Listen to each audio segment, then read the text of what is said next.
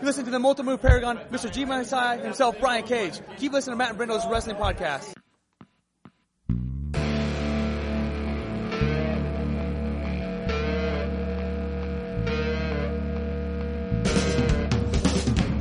It's our time, we're taking over the prime time.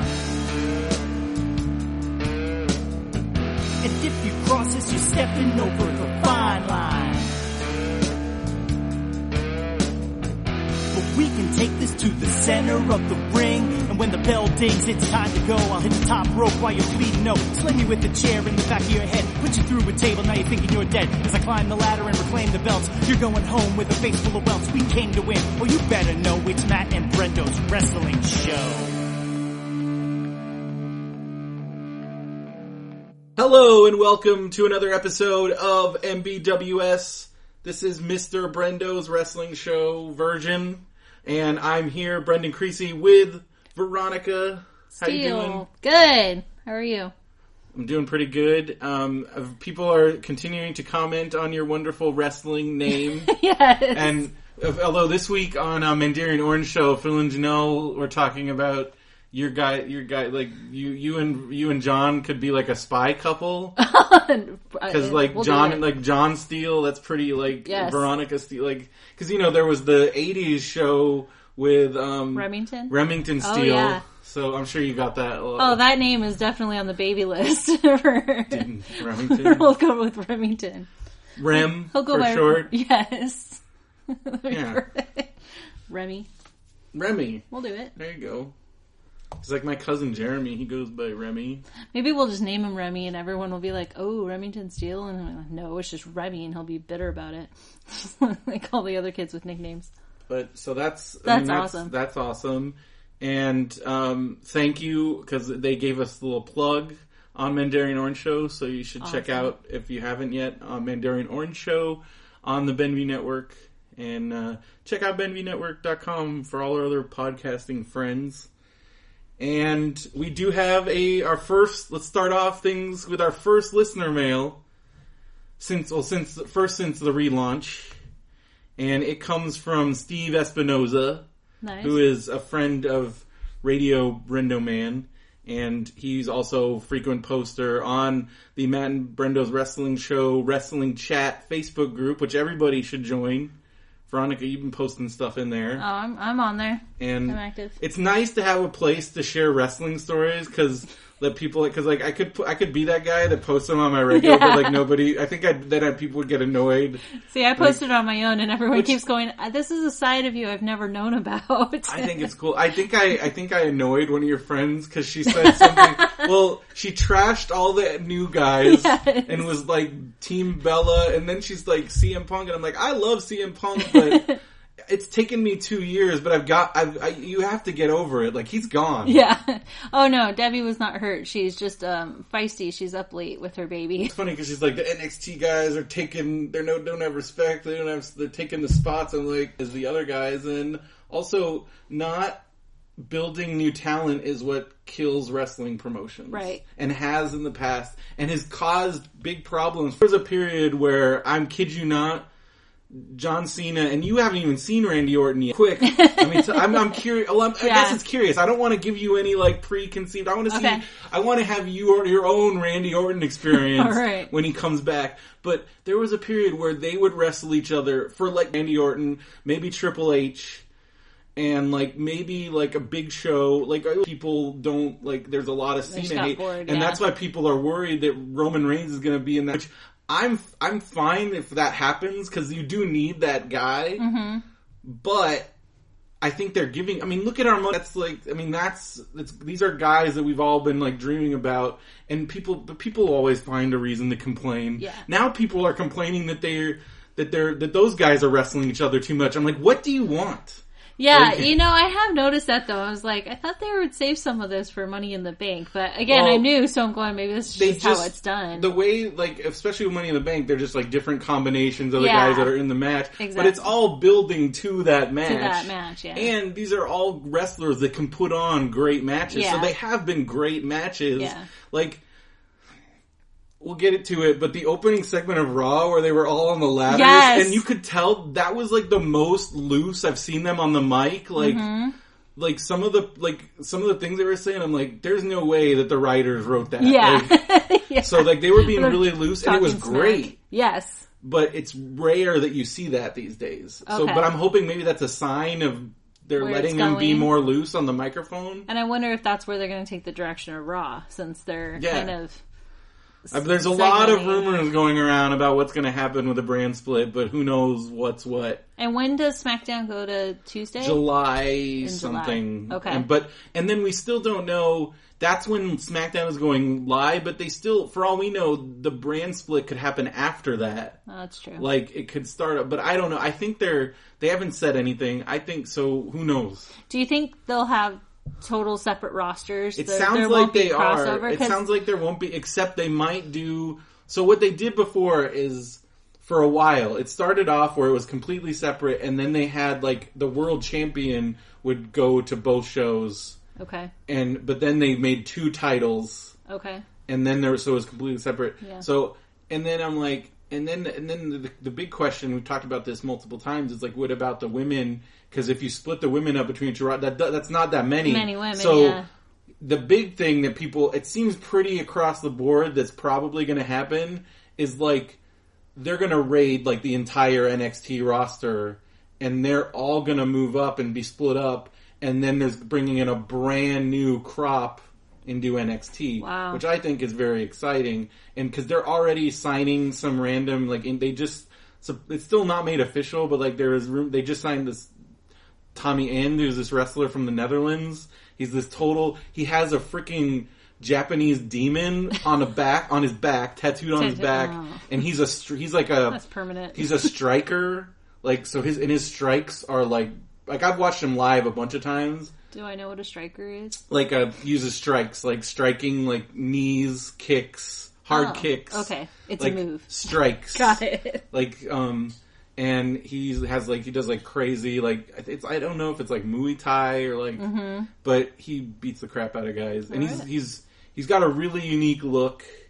So that's exciting. And I think they're going to be calling up there's some Ring of Honor guys whose contracts just ended that they might be calling up. All right. So I think we're going to get a bunch of new guys in NXT, and then that means we're going to get some of the NXT guys will be on the main roster. The number one guy that I'm excited, I mean, everybody's hoping for Finn Balor to come up, but my favorite wrestler, who I posted his entrance from this week's NXT special, Shinsuke Nakamura, and I'm hoping he gets called up because he's awesome, and it's not that he's being wasted in NXT, it's just, he wrestled for so many years in Japan, his body, I'm not saying I just think he only has a couple good prime years left. Got it. So those should be used where he's, because honestly, higher like up. When they signed him, he could have been in the main event of WrestleMania 32, and I think even though people they wouldn't give him much chance to get to know him, he is just oozing so much charisma. Like, I think it's gonna be huge. I'm gonna have to check out NXT because I don't know anyone on that roster. It's taking me this long to remember. Check it out. I forgot to mention last week that, because I was like, after we finished recording, I'm like, there's an NXT Takeover special this week, because that's their pay-per-view type, and They do put it on Hulu the day after. You can watch it live on the WWE Network. That's what I did. Okay. And it was awesome. Shinsuke Nakamura wrestled Austin Aries, who is another indie legend that they signed to NXT. Okay. Because it seems like one of the models that is really smart is... So NXT is a combination of like brand new, like people that have never wrestled before. Okay. And then to help... Like, because you can't just have two brand new guys in the ring. Like, so they can learn. They learn from these veterans... So they'll bring in these like indie veterans, which is what they. So the first one that they really brought in was this guy Samoa Joe, who'd been wrestling. Oh yeah, I think I saw him. 10 or 11 years in TNA. With his biggest rival was AJ Styles, this is why really exciting that we're going to see, because AJ Styles, like Samoa Joe, could also be coming up at any time, but he's the NXT champion now, so I don't know how that's going to work, and. So Austin Aries came in after WrestleMania, like a little bit before WrestleMania, mm-hmm. and so they got him, and they had him and Nakamura, and it was awesome because I knew it was going to end up happening. The whole crowd was singing along to Nakamura's song, and it was so awesome. I got freaked out, and then it was a great match, and Nakamura won, but it was really good. And then the other big match was. There's a couple big matches, but then we'll talk about it in a little bit. Let's get to the reader mail. All right. Because this is questions for you. Oh, no. I think these are good questions. I'll do my best. All right. So Steve writes, "Hello, Mr. Brendo and Veronica Steele. First off, let me welcome Veronica to the podcast." Oh, thank you. Very nice. Yeah. "As a lifelong wrestling fan, I'm glad to see more females getting interested in the product. My first question for you, which we kind of answered last week, but I want to hear more. Out of the wrestlers you've seen so far, who do you like the most?" So let's do that one first. I know you're a big Sami Zayn fan. Yeah, and again, like, that's still your favorite. A lot of looks. I am. He's awesome. He's so fun. I was a little disappointed this week when he ran away out of the ring, and he was chasing. True. They called him a scaredy cat, and I disagree. I will stand by my man in that. He was going after Kevin Owens, who I'm not a fan of. He's the best. As far as fighting and enthusiasm, I want to say, like, Cesaro kind of impressed me this week. He's pretty awesome. Yeah, so I'm not a fan of Alberto. I just can't go there. You don't like his pec bouncing? No, that was disgusting. And he loves bouncing those pecs. Anytime he talks, all I hear is Hank Azaria. Hank Azaria. Yeah, so I can't take him seriously. So style-wise, yeah, I'm kind of leaning towards Cesaro and Sami Zayn as far as the men go. Mm-hmm. For women, who do you like? I think I'm with you on Becky Lynch. She's so awesome. Much fun. She's a firecracker. I really like that. I like Becky Lynch, but I'm still. Where is Sasha Banks? Yeah. What are they doing? And I don't think I've seen her. No, yeah. She was on. She wrestled on main event last week, and then she wasn't on Raw. And I'm like. This is crazy. I think they're saving her. Maybe. There's rumors that Vince has labeled her as injury prone, which is, that's really bad. Yeah. But I don't, the last injury she had wasn't her fault. It was a freak accident. She hit her head, landed on the ref's knee, ooh. Like the ref, and she got a concussion. Mm-hmm. And I'm like, that wasn't her fault. And plus she is so she was, WrestleMania 32, even though she didn't win the match, she was the star of that. Her entrance, she came out with Snoop Dogg, there was freaking glitter coming down from the ceiling. It was crazy. People... You know you've made it when you come out with Snoop Dogg. Well, they're cousins. Okay. But still, and she's so good. She's so good. How did Snoop Dogg get on something that's PG? Snoop Dogg is a WWE Hall of Famer. You could tell Snoop Dogg, because this is what, if I was, so this is where Snoop Dogg, I don't blame him, because I'm like, if I was Snoop Dogg famous, and you can basically do whatever you want, I'd be like, I want to go to Raw, I want to be the Raw, because he always does guest appearance stuff, and I'm like, I would totally do that. If that's it, if I could use my fame for one thing, I want to host Raw. I want to go back. So he's been doing that for years. That's cool. And then now that Sasha is involved, so he did her song, and nice. Oh dude, it was awesome. That's good hookup. That's what I'm saying. You gotta get the WWE Network so you can watch that that WrestleMania 32 match. Yes. It's sick. It was a triple threat match between her, Sasha, and Becky and Charlotte. Okay. And it was great. And they're awesome. So Becky's great. I like Becky's fighting style. I think her and Natty make a good team. Yes, I agree. And I like Natty too. She just plays well. I still hope that one of these days she'll just come out to the ring with her cats or something. Yes. That'd be amazing. Because her cousin, I don't know if I talked to you about this. I think I did a little bit. So her cousin Teddy Hart is a cat breeder. And he brings his cats everywhere. Because I was at WrestleCon and I saw this dude with a bunch of, two cats. I'm like, who's that dude with the cast? I'm like, oh shit, that's Teddy Hart. That's crazy. And but apparently he brings them everywhere. Which is kind of dangerous because I feel like more people are allergic to cats than any other animal, so... Yeah, but, and they're like those... and they're those weird... What are those cats called that they have? The real hairy ones? The long hair and, like, the squish face. The squish face. Yeah, I forget. They're, like, some weird breed. Yeah. So he, like, specialized... Like, he breeds those and, like, then...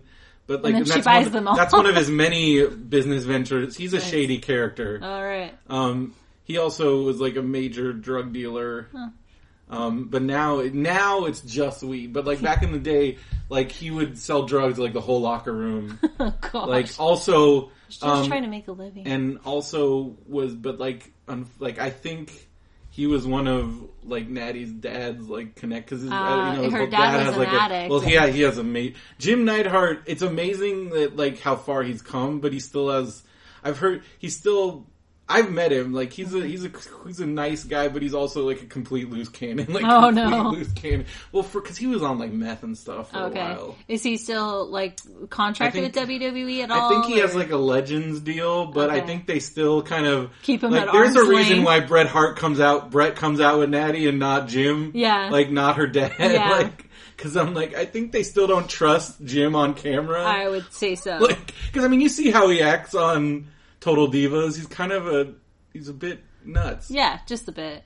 Well, their whole family's kind of weird. I do like Natty though. Natty's mom seems like a nice lady. Yeah. But again, those hearts, like, there's something about, like, they come from such a carny background. Yeah. I mean, plus, like, there's, like, they're a ginormous family. Stu Hart had 12 kids. Oh gosh. So that's, like, however many grandkids. It's and they've had all kinds of ups and downs, but they're a total wrestling family. Yeah. And they're kind of nuts. The first time I watched Total Divas and I saw Natty, I thought, she totally reminded me of, and now I'm blanking on the name, from Real Housewives of Atlanta, Kim... I don't know those. It was Kim something. Blonde, long blonde hair. She married a football player. But I swear they could probably be sisters. Their speech pattern, the way that they talk and dress and everything are very similar. And so it's hard for me to watch Natty and not think about Real Housewives of Atlanta. It's good times, though. And then I deemed, like, this, after watching this last women's match and on Raw, I think it was SmackDown. Charlotte definitely has the best hair. Like, it is gorgeously, like, long, is that all curl. Real, or is that some extensions? That's extensions. There. Every girl on Natty is definitely extensions. All of them have extensions. Sasha has pink hair, which I love, which is awesome. And they'll color everything. They'll color your extensions, but in order to get your hair that long, it's really hard to do that naturally. It's pretty nuts. So... Becky Lynch, I love her hair. I watched her match going. I don't think I could go that orange, but I'm thinking, oh, if I did red, and then I'm just thinking of how she styles it. Also, I could just roll out of bed and go to work. Her whole steampunk thing is awesome. It's like a rat's nest in her hair. Like, it has gotten impressive. Pretty crazy. Yeah, it's pretty intense. Her accent is the best. Yes. I just think... that when Finn Balor comes, like, everybody's like Balor Club and, like, he'll be with AJ and those guys, but I'm like, I kind of want to see, like, because he's Irish too, so, like, what if they teamed up and they were like, that would be kind of cool. I think the next step, they need to bring in, like, a Scot team, like a Scottish team, and then they can put the Irish against the Scots and we can make this whole... We can make this international. Well, they got a bunch of English guys. Neville's hurt, but when he comes back, because he's English, and he looks like an elf. He's got elf ears. He's pretty small, and he's a high flyer. Oh, that's like, I want to say Kalisto. Yeah. Yeah. That's a tiny guy. He's small. Yeah. He was peppy, but he's very tiny. And his costume kind of annoyed me. Why? Because everything's, like, flapping everywhere and pieces aren't, like, sewn down. So, to me, I'm like, you're just asking to get hurt. And, like, how do you not rip that off when you're doing moves? And to me, it's just a distraction. Costume. I wonder if that doesn't sound... I don't think, like... Because what's the WWE... She's so funny. It's on Total Diva. Miss Sonia or something? I don't know. The seamstress, the official seamstress lady. Yeah. She's like that's like somebody you don't want to mess with.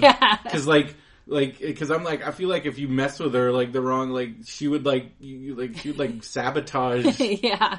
Like, well, and I'm thinking probably liability for her. I mean, if anything goes wrong with the costume, they probably go straight to her and she's in trouble. So she's probably really strict about it. All right. So the second part of Steve's question is also, as a new fan, what do you look for in a good match? An example would for me be, I like to see balance of technical skill, athleticism, but also a good story is being told using their personalities and charisma. Hope you enjoy being on the show. Awesome. Well, I do enjoy being on the show. What do you look for? When you're watching. A couple of things. I don't know enough to look for technicals, so I'll just skip over that completely. It has a lot to do with looks. Mm-hmm. I like, hey, if you're a good-looking guy, I'm going to watch you wrestle. And I like looking for audience participation. I think that's what kind of makes me excited when I hear the audience chanting, their oohs and ahs, boos, whatever. That's what makes it for me. Right now... Like, I would say, correct me if I'm wrong, I want to hear your thoughts on this. The most over wrestlers right now in WWE have got to be Enzo and Cass. Yes. Like the crowd is just going crazy. Yes. For them. And like, I was just like, man, I knew they were going to be big, but it's been like even bigger than I could imagine. Like, they don't need the tag titles. Like, they don't. No, not at all. Like, they got it. And like, they never, cause the same thing happened in NXT. Like, they didn't even need the titles. Like, cause, like, yes, the titles, like, it's like a merit thing, but like, usually they'll put a title on somebody to get them over, but like, you don't need to do that with them. Right. Like, cause they put the title on Roman as like a final effort to like get him over, and still not sure how that's working out. Yeah, exactly. Poor guy. I don't know. I feel bad for Roman. But it gives energy to the match. Like, the first match that happened in Raw this week, it was dead. Like, audience was nowhere there, like, they didn't care, and it was just dead quiet, and it was still a good match. It was entertaining, but at the same time, you don't realize how quote unquote boring or whatever it may be, slow, until the audience just goes kind of dead. And so I look for that. I do care about storylines, because it helps me assimilate to the universe that is WWE. And I think I do look for the athleticism, because I do appreciate this as a sport. It really is. It's charisma. It's so athletic. Mm-hmm. So I kind of look for that too. There are some fighters that I'm like kind of over, because I see too much effort. I can see them jumping into things, or like who? I just mentioned him, Alberto. Okay. He's one who I'm like, yeah, you gotta work on the the effort there. See, I think you're gonna get mad at me, but Kevin Owens did not wow me. Why not? Well, this week there were certain moves that he did, and I'm probably nitpicking. I'm probably used to boxing and MMA. That. Where it's like, you go all out because it's your life at your face, Mm-hmm. But he just lagged between moves. And you can tell that when they're setting up for something. And so Kevin didn't, rather than like staying in character, there were like these moments where he would just kind of go dead. He would hit the rope and come back and kind of stall and do a little jump and then go and finish something to wait.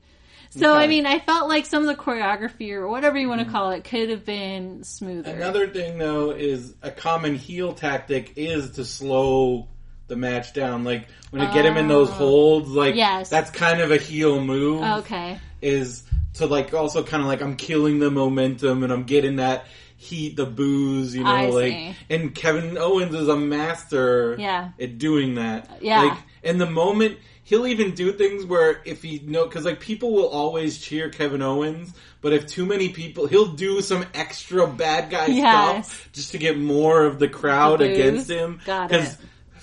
But there's always a Kevin Owens contingent, because he's got a lot of fans. Because again, he's been in the business for so long. Yeah. And I will, I'm going to be there on Sunday with my Kevin Owens shirt. You're going to reveal to them you ordered some WWE shirts from WWE shop. I did. It was my first purchase for WWE. We're be I'm posting so that picture on Sunday in the Matt and Brendo's Wrestling Show group. See what I wore with our shirts. Because it matters. It's important. John's even participated. I don't know how you got your husband to agree to wear a wrestling shirt. He watched Raw with me this week, and I, lay there and I take notes and everything of what I'm thinking. And he had all these questions for me, and I kept having to tell him, I don't know. You have to ask Brendo. I don't know these things. So I'm going to bring him in on our Facebook group so he can start asking us questions. But he told me to tell you that he loves watching this with me. So well, that's exciting. We now have a new couple. Now you guys have a new thing. Yeah, you're once Game of Thrones is over, you keep watching this. Yeah, exactly. And it's on all the time. It's on all the time. And it's fun. And he does agree with me that Dean Ambrose's jeans have to be stretchy. There's no way. I was looking at them this week after you mentioned that. I'm like, I think they're normal jeans. Like, they have a hole in them. Well, yeah, but stretchy jeans can still have that. What do you mean, like, stretchy jeans? Well, they're like dance... They're made to look like real jeans. I could see that. But they actually have more spandex and lycra in them. It's what they used for West Side Story. Okay. And so they look like normal pants, but they're actually wrestling in them. Yeah, because there's no way that with the stuff that he's doing that they wouldn't rip. And he has knee pads under them. And he does, yeah, because this week I did notice the knee pads underneath. Yeah. Which, because you can't do some of those moves without having knee pads because you would destroy your knees. Oh, totally. And a lot of wrestlers do end up destroying their knees. Yeah. Because you can see how they're landing on their knees. Yeah, they're even just jumping straight on. And then they land, like, when they're, like, this is what, like, people that, if you really start noticing, you start cringing at all the things that they're doing to their bodies. Like, when they hit the floor on their knees, I'm always like, ah! Yeah. Like, and, yeah. I was looking at some older footage, well, especially since the Muhammad Ali, all those tributes, and they were showing some old... Because he was at the first WrestleMania, and he even wrestled some big match. He wrestled, because in his later career, he did like some promotional matches where he would wrestle guys and box wrestlers. And the most famous one, which ended up being a total disaster, was the Antonio Inoki match, which they brought up a little bit, but the reason why they didn't really... No footage is like public because it was a terrible match, because what happened was it was Vince McMahon Sr. Set it up, and... They sold it as like a closed circuit event where they would have like live matches at whatever venue, and then they would have the Inoki Ali match like on closed circuit television. Okay. So one of the ones, the WW was WWF at the time. Oh. The big headlining match, it was in Shea Stadium in New York, and the big match was there was Bruno Sammartino, who was the champion, was going for the title against, I want to say Stan Hansen, maybe. Anyways. And then the other big match was Andre the Giant wrestled a boxer. Oh, nice. And it was the boxer who was the basis for the character of Rocky. Okay. So they wrestled, and that match was fine. Yeah. So then and then all across the country, there was other, like in the South, it was like Ric Flair. So you go and then you get to watch a live, like I think it was like Ric Flair and Terry Funk. So each territory, they had their matches, and then they would have the big, so it was like it could have been like a giant thing, but then a lot of people didn't care about the actual Ali whatever fight. Oh, wow. Because they didn't know who Antonio Inoki was. Oh, or like, whoever. And because he's, again, New Japan. Yeah. And he'd wrestled in some in America, but not a whole lot. Mm-hmm. And he wasn't, especially in the South, like, because, again, it was still very regional at the time. Yeah. And so, apparently, it's in Tokyo, and apparently it was before the day of the match, it had been set up, like, I think... Ali was gonna lose, but it was like a totally worked match. Yeah. But then, right before, like, I guess things got crossed, wires got crossed, and it turned into where, like, Inoki was worried that Ali was gonna, like, shoot on him, like, actually, like, punch him, and that it was gonna turn into, like, that it basically turned into, like, this real, shoot. Like, so what Inoki does, because he was, like, a trained, like, jiu-jitsu MMA fighter in addition to being a wrestler. Okay. And he just gets on his back and just starts kicking Ali in the shins. Oh my god! Like over and over, and they're not doing any wrestling moves. Oh so my it's gosh. Like the footage that I've watched of it is like super boring. Yeah, and like Ali is like freaked out, and you can tell he's, like, getting pissed. Yeah. But he can't do anything, because Inoki's, like, basically, like, protecting himself. And then he kicked Ali so much in the shins that Ali got, like, deep vein thrombosis and, like, blood clots. And they say that, like, it cut his... Because he probably had a few good years of boxing left after this. Yeah. But it, like, totally like, yeah... And it was a disaster. Gosh. It was and like everybody, like they lost, they were like, they had originally estimated that they were going to get like this much money. It ended up being like a third of the money they estimated. I don't know how Ali did not sue. Like it was for a while, I think, but eventually him and Inoki became like really good friends. But like, because sorry, kicked your shins. Yeah, like it's crazy. Because I think there was just misunderstandings between the two camps. And it caused this whole crazy thing.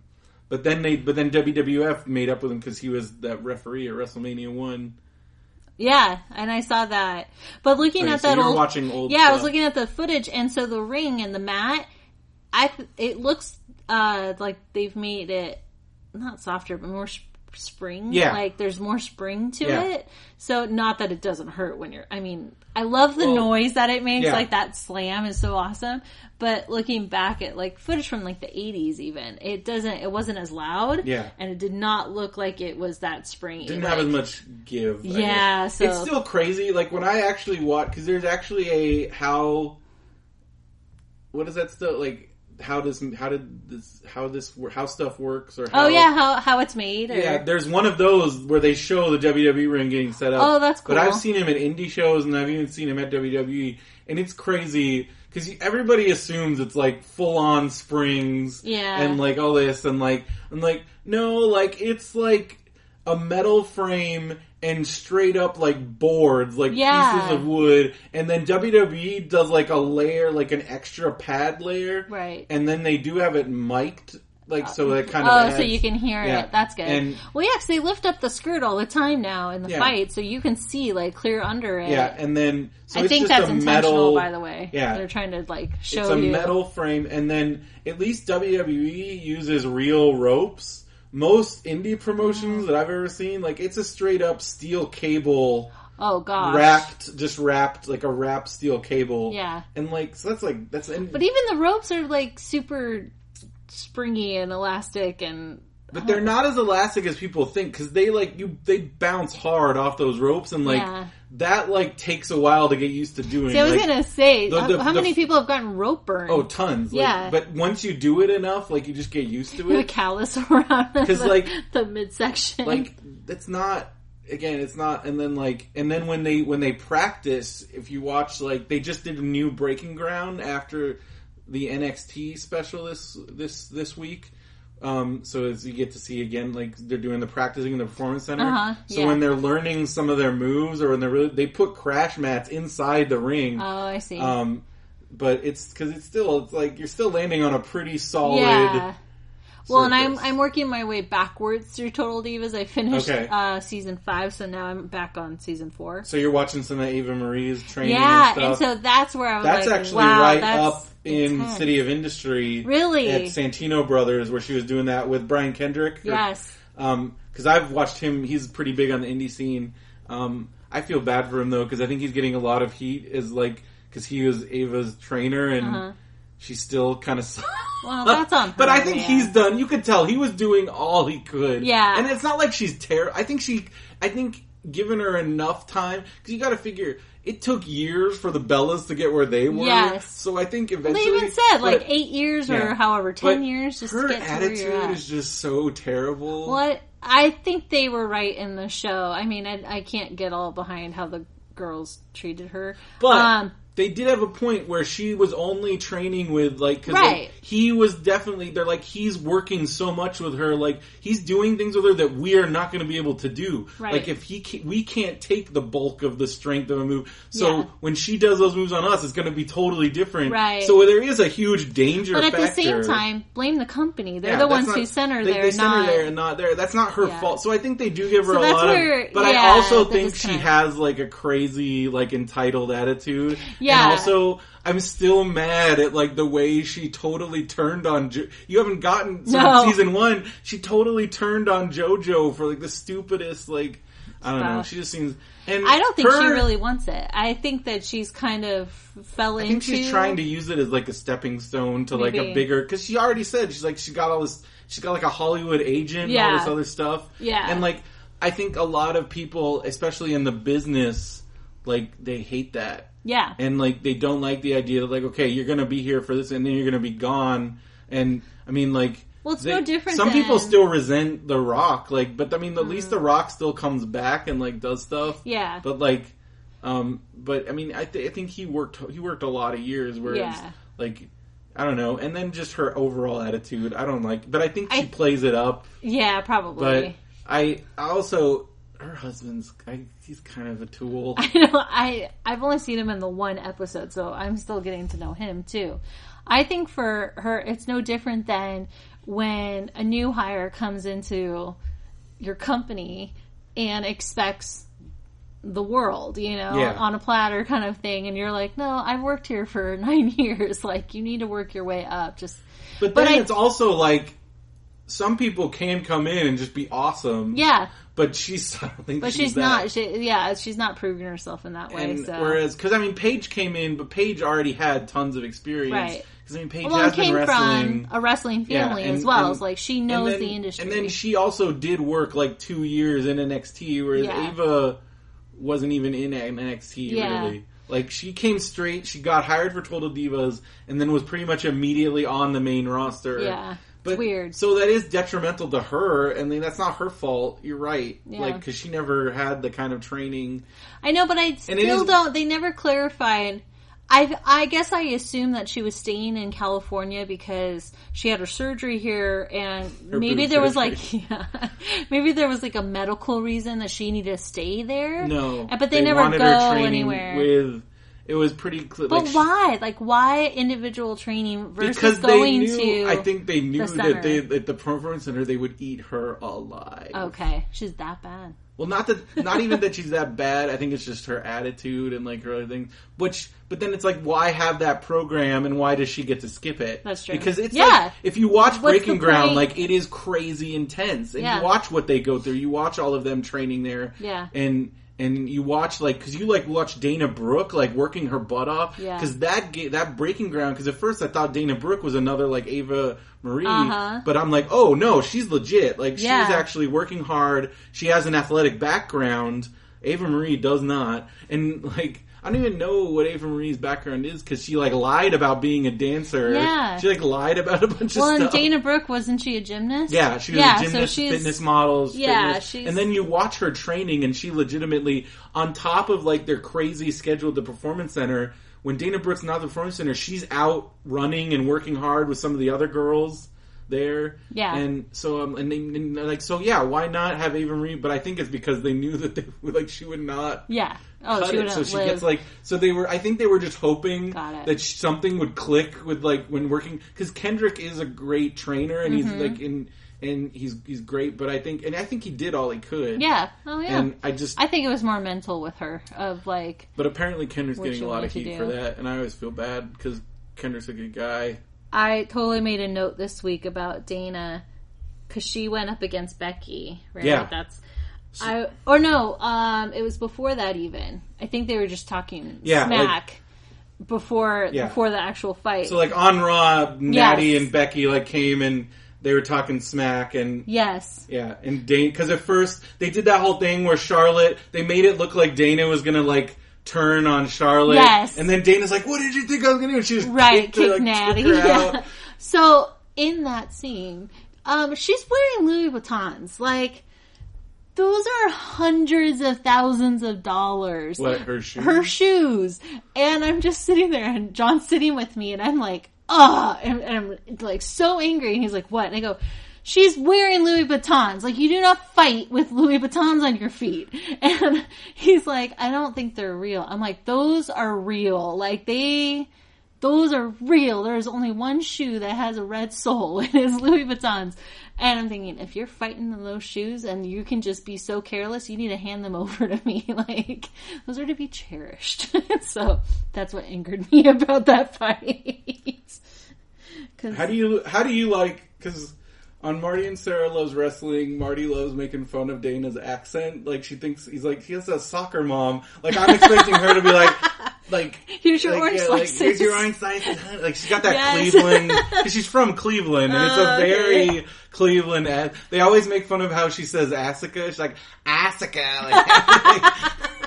I don't know if I've heard her talk a lot. She hasn't talked that much in WWE. I've gotten more of the stares, the dirty look. She has that down. So. I think she's great. I'm sure she's... I think her... I do like her athleticism. Charlotte. I really like that when she does that, flip, and her entrance flip so is really cool. Great. And then, I think that's why her and Charlotte... Because Charlotte's, a yoga, person, and she does, her splits she seems and really zen to me. And just, she's very, athletic, because she played college volleyball, and... She's super tall. I mean, she's got to be, 6? Yeah, she is 6 feet tall. Well, she was wearing huge heels, too. I don't even know how people walk in those little... how do they get into the ring? I don't know. I mean, I've been watching, Total Divas, they're all wearing, these stiletto heels. But then I always have to think, they have, 2% body fat. So they weigh... it's muscle, whatever they weigh. But when you're overweight... No, the heels are no go. It's wedges or flats. Because I thought the same thing. I'm I don't know how you function in life. Because, granted, I have a standing desk, so I don't wear heels out, or else my feet would die. But even when I have to wear heels, it's not comfortable. It's not my favorite. But I've been super impressed by. I was just very upset by the Louis Vuittons in the ring. Yeah. that did me. That didn't even register. And so now, shocker. So that kind of put her on the bad side. And then when I saw her fight and her gymnastics moves, I'm like, okay, you're winning me back, fine. But she got her first loss handed to her by Becky on SmackDown. Yes. Which I'm fine with that. I was so excited that Becky won. Because Dana had beat her twice, so I see. I was hoping finally get that win. Yeah. But I think they're setting up. They haven't announced the women's match for Money in the Bank yet. No. I think it's going to be Natty and Becky against Charlotte, and because again, hope above all hopes. Because then we have one more pay-per-view after Money in the Bank. We have Battleground, and then we have SummerSlam. Okay. Fingers crossed that they are actually. I think. We're going to get Sasha versus Charlotte at SummerSlam. Okay. I hope. I mean, that's got to be the plan. Yeah, I was going to say, what women are still out there? Because the Bellas are off. Nikki's coming back soon, supposedly. Okay. Brie is, I think, off because she wants to have a baby. Yeah. You've got Foxy, but she's been on a bit of a break. Yeah. Paige is still doing whatever. I want to see Paige. And then you've got Emma, but she's hurt. Oh, okay. So she was, at first she brought in Dana, so it was going to be them teaming up, but now Emma's hurt, okay. So I'm trying to think out. Who else. Eva, is she still fighting? Who knows what Eva's doing. Rosa is about to have her baby, maybe she had her baby.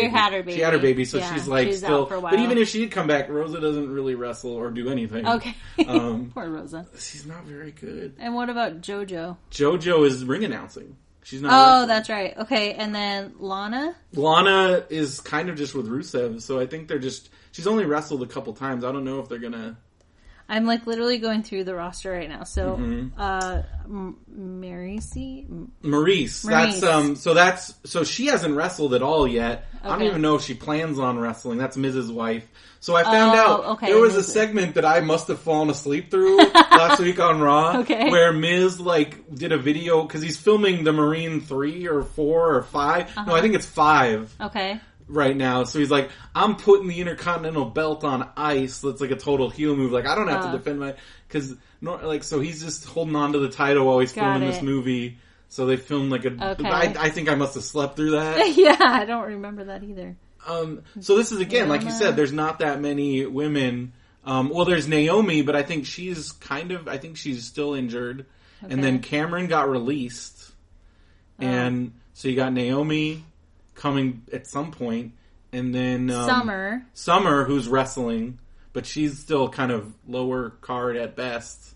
And is it true she and Natalia, they don't get along?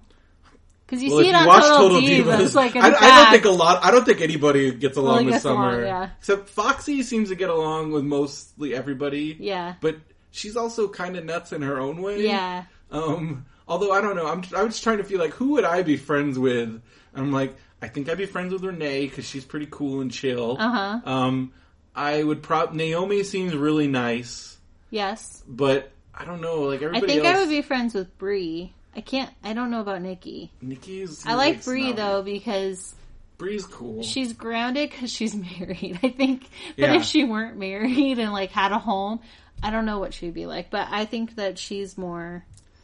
Have you seen like on Total Divas when she goes into Brie mode, like when they're out? No. Like, 'cause they call it Brie mode when she drinks too much. Oh no. And she goes nuts.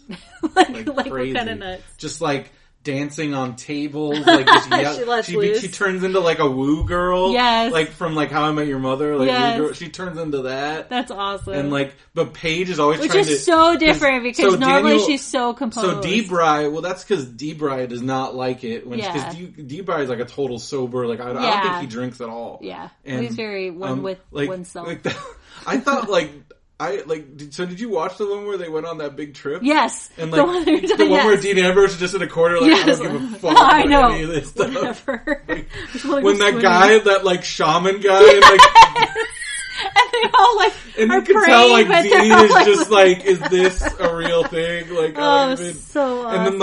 And then but again, like I don't know, Brie and Nikki's brother is such a goofball. Yes. And like his wife seems like kind of like... Yes. What family am I in? It's so weird. That's a weird family. That show, I'll definitely watch the first episode just to see. Yeah. Like, I don't know if I'm going to be handled. It's too much Bellas.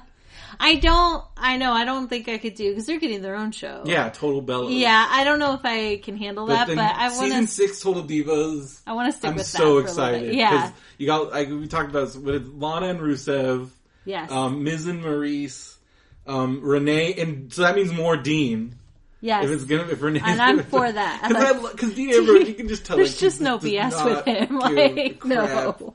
And like you could tell, like because I think you could tell he respects Bryan enough that he was just kind of being chill. Yes. But if like Daniel Bryan wasn't, he probably would have. I feel like he would have punched him in the face. I know. It's like look, I'm not going to any shaman. I know.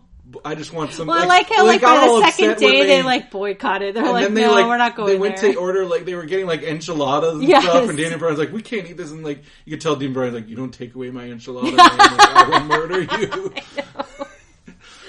But, yeah, so they don't drink, but, like, I don't know. So Brie... When she's not around Bryan, sometimes Paige will like intentionally like try to get her. I believe that. Because like Paige is always trying to get her to go into Brie mode. Because it's still so crazy. You have this such disparity of because Paige is like 23. Yes. And like acts 23. Yes. Like, occasionally she acts like 21. Oh my gosh.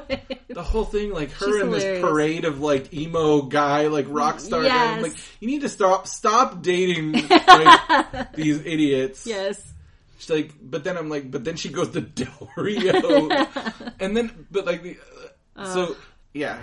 Good luck with that. So this is where I'm like, you're right. There's not that many women. So this is where they got to be bringing up because there's a bunch of women in NXT. Yeah, especially if they're going to do the split. Like, that's a balance. They got to bring up Bayley, but then you got Asuka, you got Nia Jax, who's like a big tough Samoan, and you've got some other heel. Like you got the little pixie-ish. Girl, I forgot her now. Anyways, there's a lot of girls in NXT that probably bring up. And Bayley is gonna be huge. I predict it right now. All right, but let's go over Raw real quick. So this was your introduction to Teddy Long. Yes, I was gonna ask. I have a note. Who is Teddy? So Teddy Long. His previous, he was the general manager of SmackDown years ago. Got that.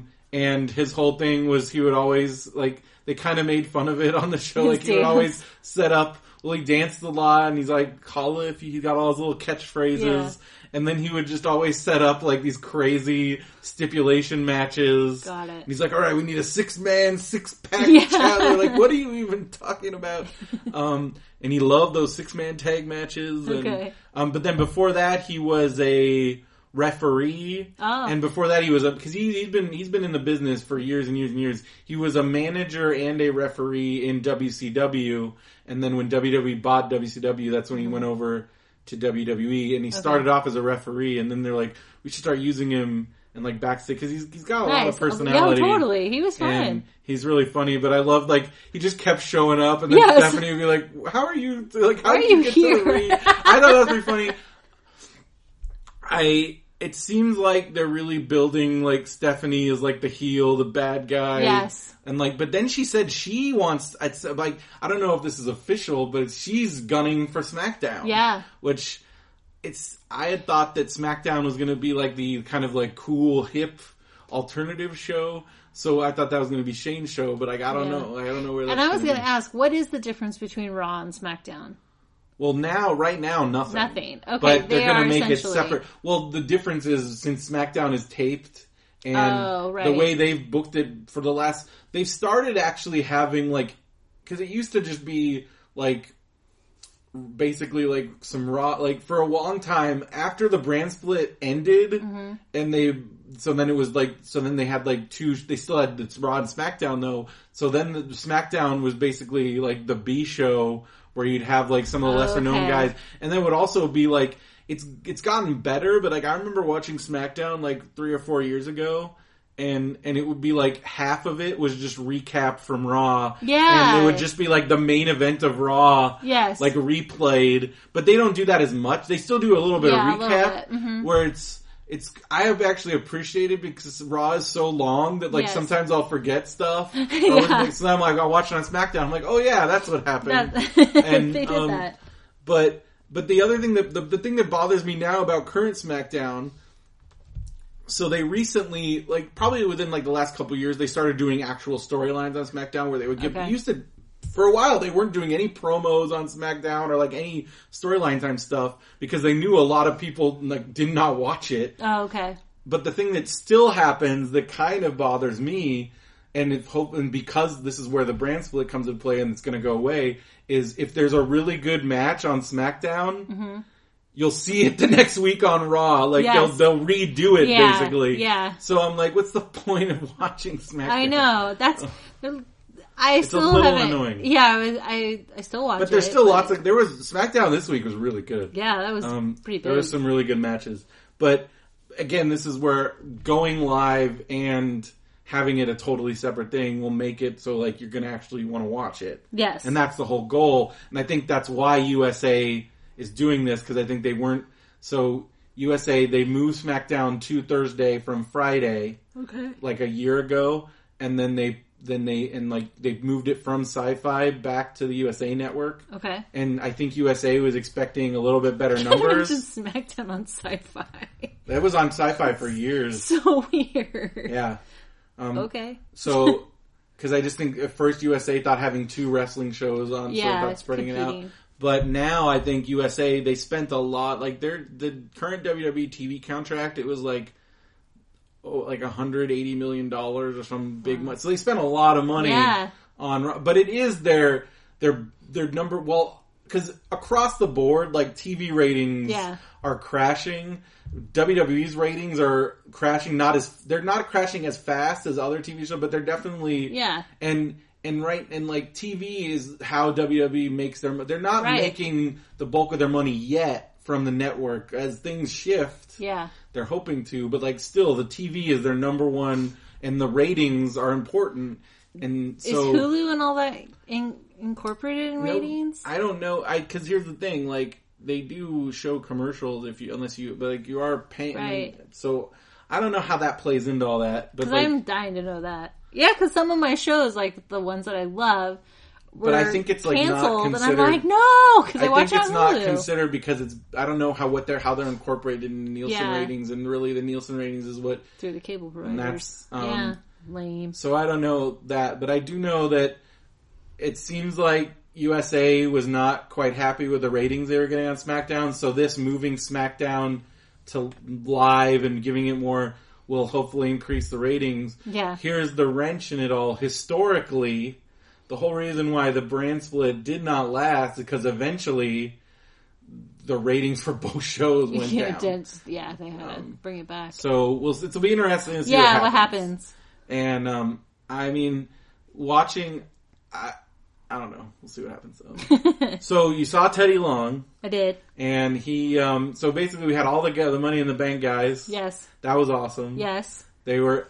I was convinced, like, we were hitting, like, some points. I was almost, like, they were being so casual... I thought, like, Kevin Owens or somebody was going to, like, make a Paige reference, like, Alberto Del Rio. Yeah. Like, that's how, like... Yeah. Like... but it was a fun promos, and then they started fighting, and that was great. Yeah, the note that I made on that, I was wondering how many of them are afraid of heights.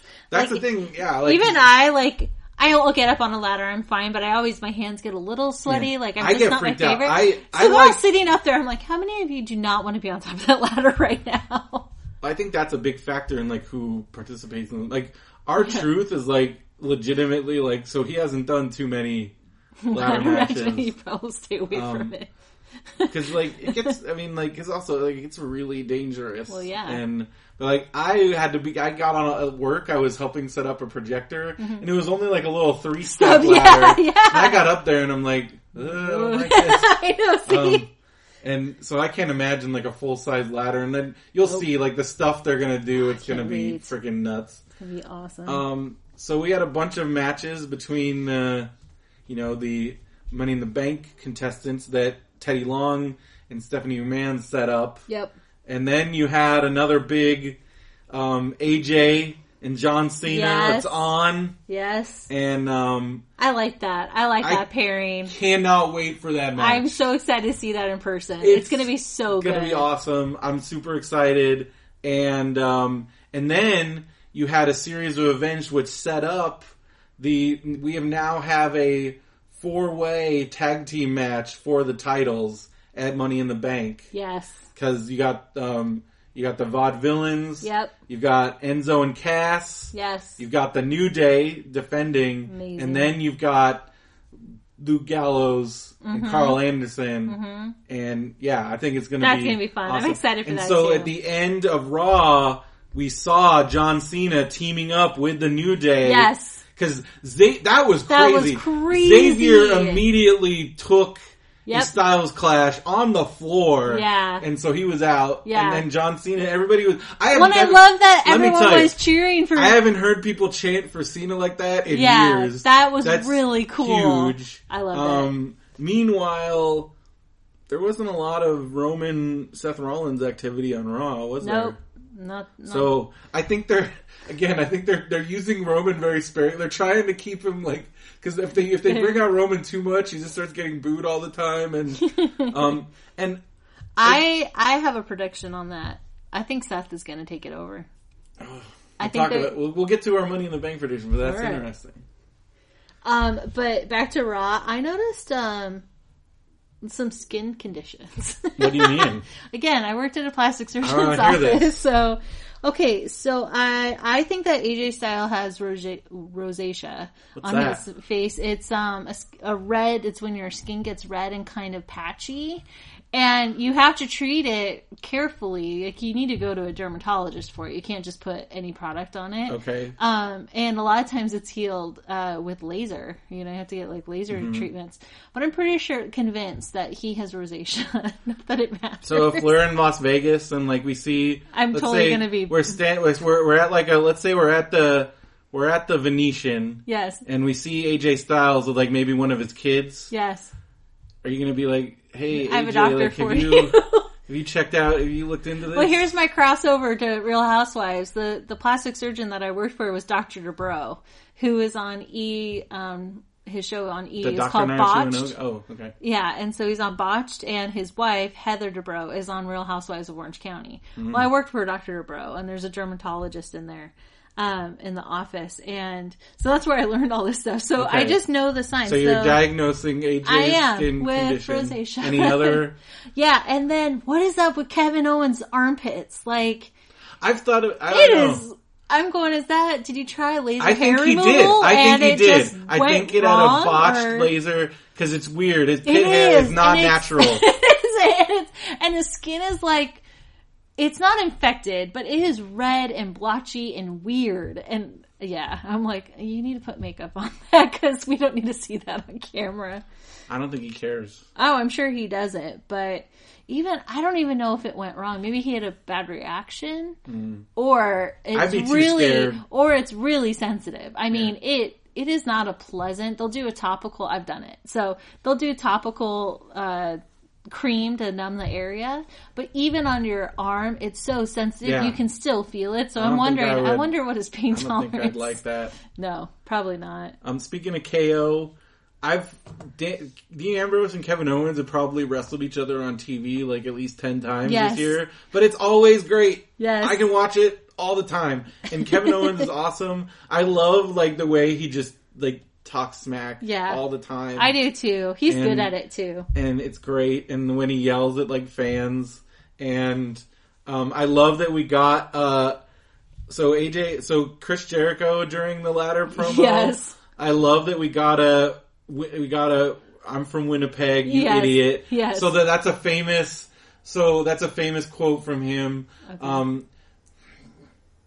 There's a famous YouTube video, and I think it was on like a pay-per-view or something, where he's going through the crowd, and I think he was wrestling like Batista or somebody, and some fan yells at Jericho like, "Go back to Ottawa." And Jericho turns around. It's perfect heel Jericho. I was like, "I'm from Winnipeg, you idiot!" And just keeps, and then he keeps going. Like that's better. It's just pretty awesome, though. He's like, just heard this fan yell at him. It's pretty great. Like Bakersfield versus Norco.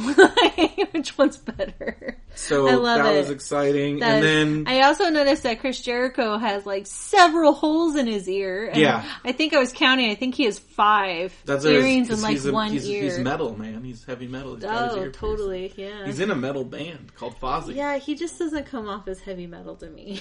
Like he's got a good set of pipes. I believe it. I do. His image is very like pretty. Well, now he's got that like scarf that he wears, and he's kind of really healing it up. Yeah, and he's kind of like doing the whole like Miz thing almost. But I think his short hair, it's like his last gasp, because he used to have like golden long locks, and I think that's gone. That's over. So he's holding on to it. So he does what he can. It is, I think it's goofy how he always has it like sticking up. Yes. The way it's so goofy. Yes. I think he's goofy. He's fine. Some people make fun of him where he's like, he doesn't realize that he's like, dude, you're in your 40s, like, because he's still trying to be all cool and hip. Yeah. And even in some of his promos, I'm like, oh, you can't pull that off, dude. Yeah, don't do that.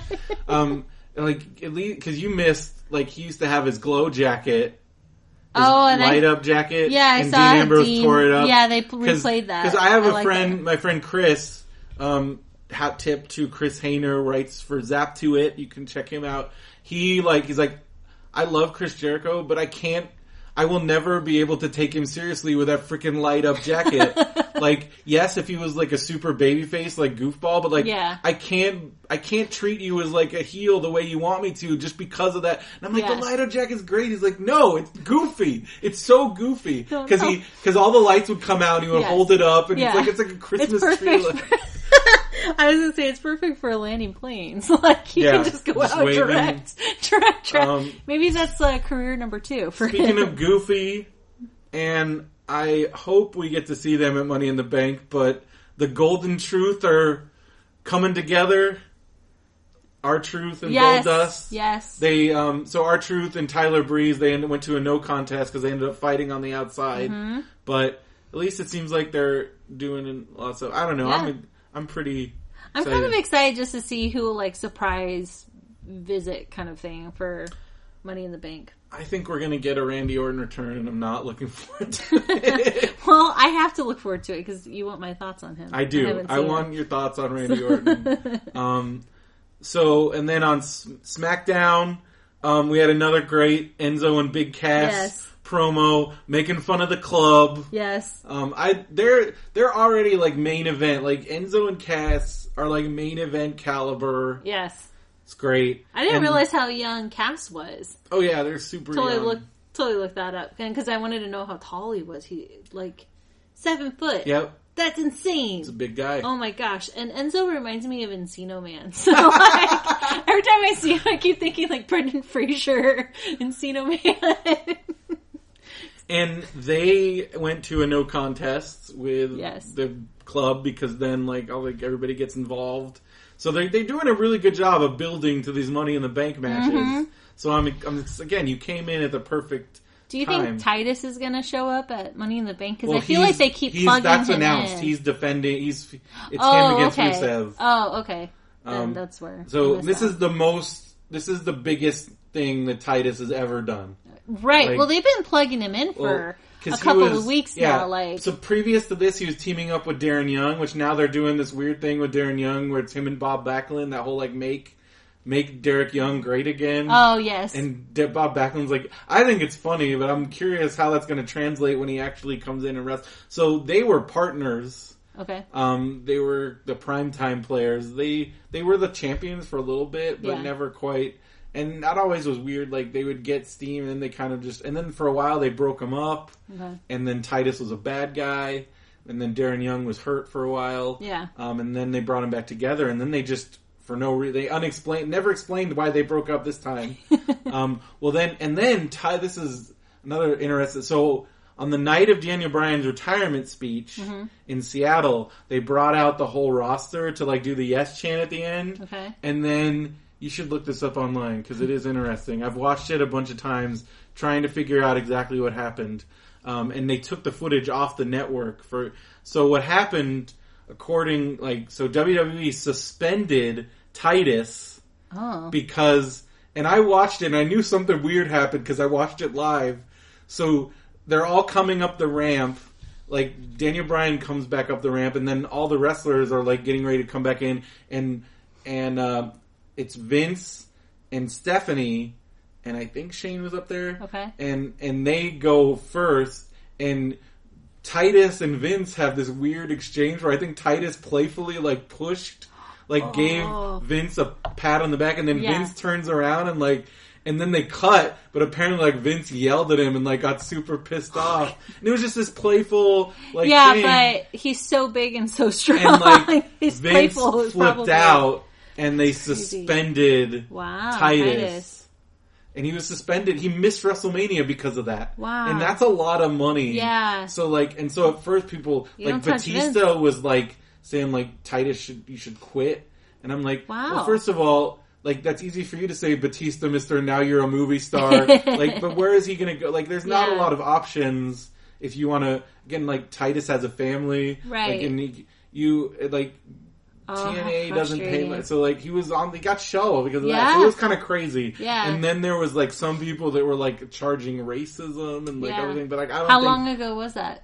This was, so it was, the month before. So this was, in February, early, early April. Okay. And he missed, late, so much in February. So, he missed WrestleMania. Because he, playfully. Yeah. And you can, I think the footage, somebody saved it. Sometimes I can't take him, well... It's hard to take him seriously because of his costume. I'm like, you were a big black man wearing a diaper, essentially. It's just so padded and I don't know.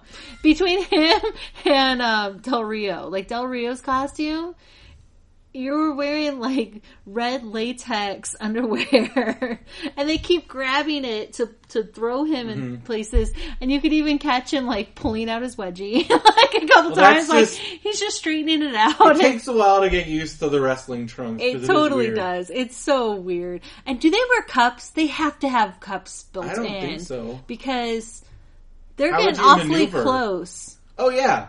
Well, even if it's not a full cup, they have to have something. Because that's these are answers I'm going to find out. I'm still curious, and this is super inside baseball, but I'm always curious because they do full, I've seen them, they crotch themselves. Yeah. That's a spot where they crotched themselves on the rope. I'm like, how do you do that with not actually like destroying your But there's got to be some way, because they do it all the time. I know. And then when they like, because there's ones where they like straight up punch them in the balls. Right. And, like, are they pulling that punch? There's still got to be like, that's still got some contact somewhere. I don't know. That's what I mean. And so just watching how close they've gotten. And then we had a couple of really uncomfortable 69 positions this week. And well, I know you highlighted the Jericho Cesaro match, yes, especially. Because Cesaro's white trunks. Yes. And then when it wedges up, it's very noticeable. Yes. And you were like, it looks like he's wearing underwear. Yeah, like ladies' underwear. And, well, and he's on his side. Like, he was totally like... There were just some key moments that I don't think I'll ever get out of my head. And then I was surprised that Kalisto has already gone from being the U.S. champion to, like, getting destroyed by Baron Corbin. Yeah. So I'm like, that's kind of... But Baron Corbin... I mean, it's good that they're building up Baron Corbin. I mean, but I'm just like, how many times are we going to have to say him against Ziggler? Mm-hmm. Which I think that's fun. That's fine. I bet you Vince loves Baron Corbin. I think so. Because he's all about the big guys. I bet. And I think besides the Thing, like, I think he loves Titus. Like, because Vince loves big guys. Yeah. You know he loves Cass. Like, you know he's all about Big Cass. Yeah, Big Cass is awesome. I just hope that they don't break up him and Enzo, because he loves Big Cass so much that it'll, like, push Big Cass. Because Enzo is so great on the mic. I agree. And, But then, and then also, so that was surprising that, like, Kalisto, they just destroyed Kalisto. Yeah, I know. There was that. And then, but then you did also see, they're finally giving Apollo Crews, like, a little angle with him and Sheamus. Yeah. And I love Apollo Crews. Yeah. He's super agile. He's smiling all the time. He's really energetic. And, although I hope he just beats the crap out of Sheamus. I like how Sheamus did his movie plug. They're really plugging Ninja Turtles hard. Man. And I haven't seen it. No, I don't think I'll be seeing. I mean, I like the original one that came out when I was little. Yeah, that was a good version. But it does have like Krang and stuff in it from the cartoon. Yes, I'm kind of excited. I kind of want to see that. But I also don't care about Sheamus. No, so I'm like, not at all. Sheamus. Oh, Sheamus. And then Chris Jericho had a clean win. Well, sort of. He threw him into the referee. Yeah. And so it was a great match. I like how Dean came back. Yeah. That was so cool. Like, I just like those kinds of, cause that seems so realistic. Like, no, I'm not done yet. Yeah. I love that. Yeah. Nope, I'm with you. I've been enjoying all of the intros, like how they introduce each of the wrestlers, you know, with their music and stuff. How long have they been doing that? Have they done that forever? What do you mean? Like, when they come down to their music and... Yeah, and like the screen and all of that. Oh yeah, like, that started in the 80s. Hogan and all that? Yeah. See, I don't remember any of that. But I love it. The Hogan song is I'm sure you heard the Real American. I am a real American. I don't think Fight for the rights of every man. So maybe that's where John Cena's getting it around. Well, John Cena's song is hilarious because nobody knows really what it says at the beginning.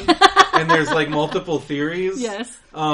And I saw somebody actually had an apple juice sign up because some people think it says apple juice when it's like, apple juice! That Zabadoo. I think it's Zabadoo at the beginning. Abadoo! Because it goes, he says something and then it goes, dun, dun, dun, dun. And what it, I've looked up the lyrics on the internet and I'm like, that's not what he says. So a lot of the joke is apple juice. Yes. And I saw an apple juice sign and that's why I was like. If I were Mott's, I'd be like, we're doing it. Like, we're totally taking this. But I still don't know what they say at the beginning. That's so funny. And before that, he had a different song that he used to rap. Because he has a rap album. There is a John Cena rap album. And there's a music video with him and, like, Rampage. Where Rampage Jackson is, like, B.A. Baracus and, like... And then they're like an A-team kind of thing. I totally imagine it like Marky Mark back in the day. It's very Marky Mark. Yeah, oh yeah, it has to be because that's just their personality now. And then like because originally when John Cena went heel for a while, like before he got huge, he would get up and he'd like do like diss raps, and it's pretty silly. Oh man.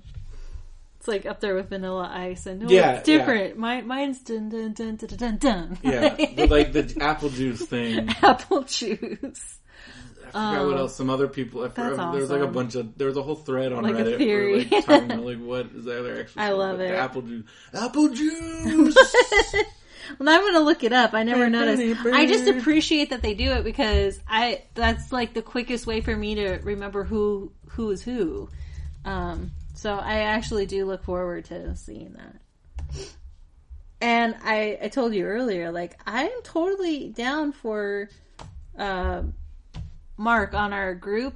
Mm-hmm. His recommendation of WWE coming out with a game show because... I don't know if they're all dressed up. I could see like a Family Feud style thing. Yeah. Like back in the day, they would have like WWE. I remember there's a WCW Family Feud, like where they came on Family Feud. Yeah. And then WWE guys, there's one where they all went on Weakest Link.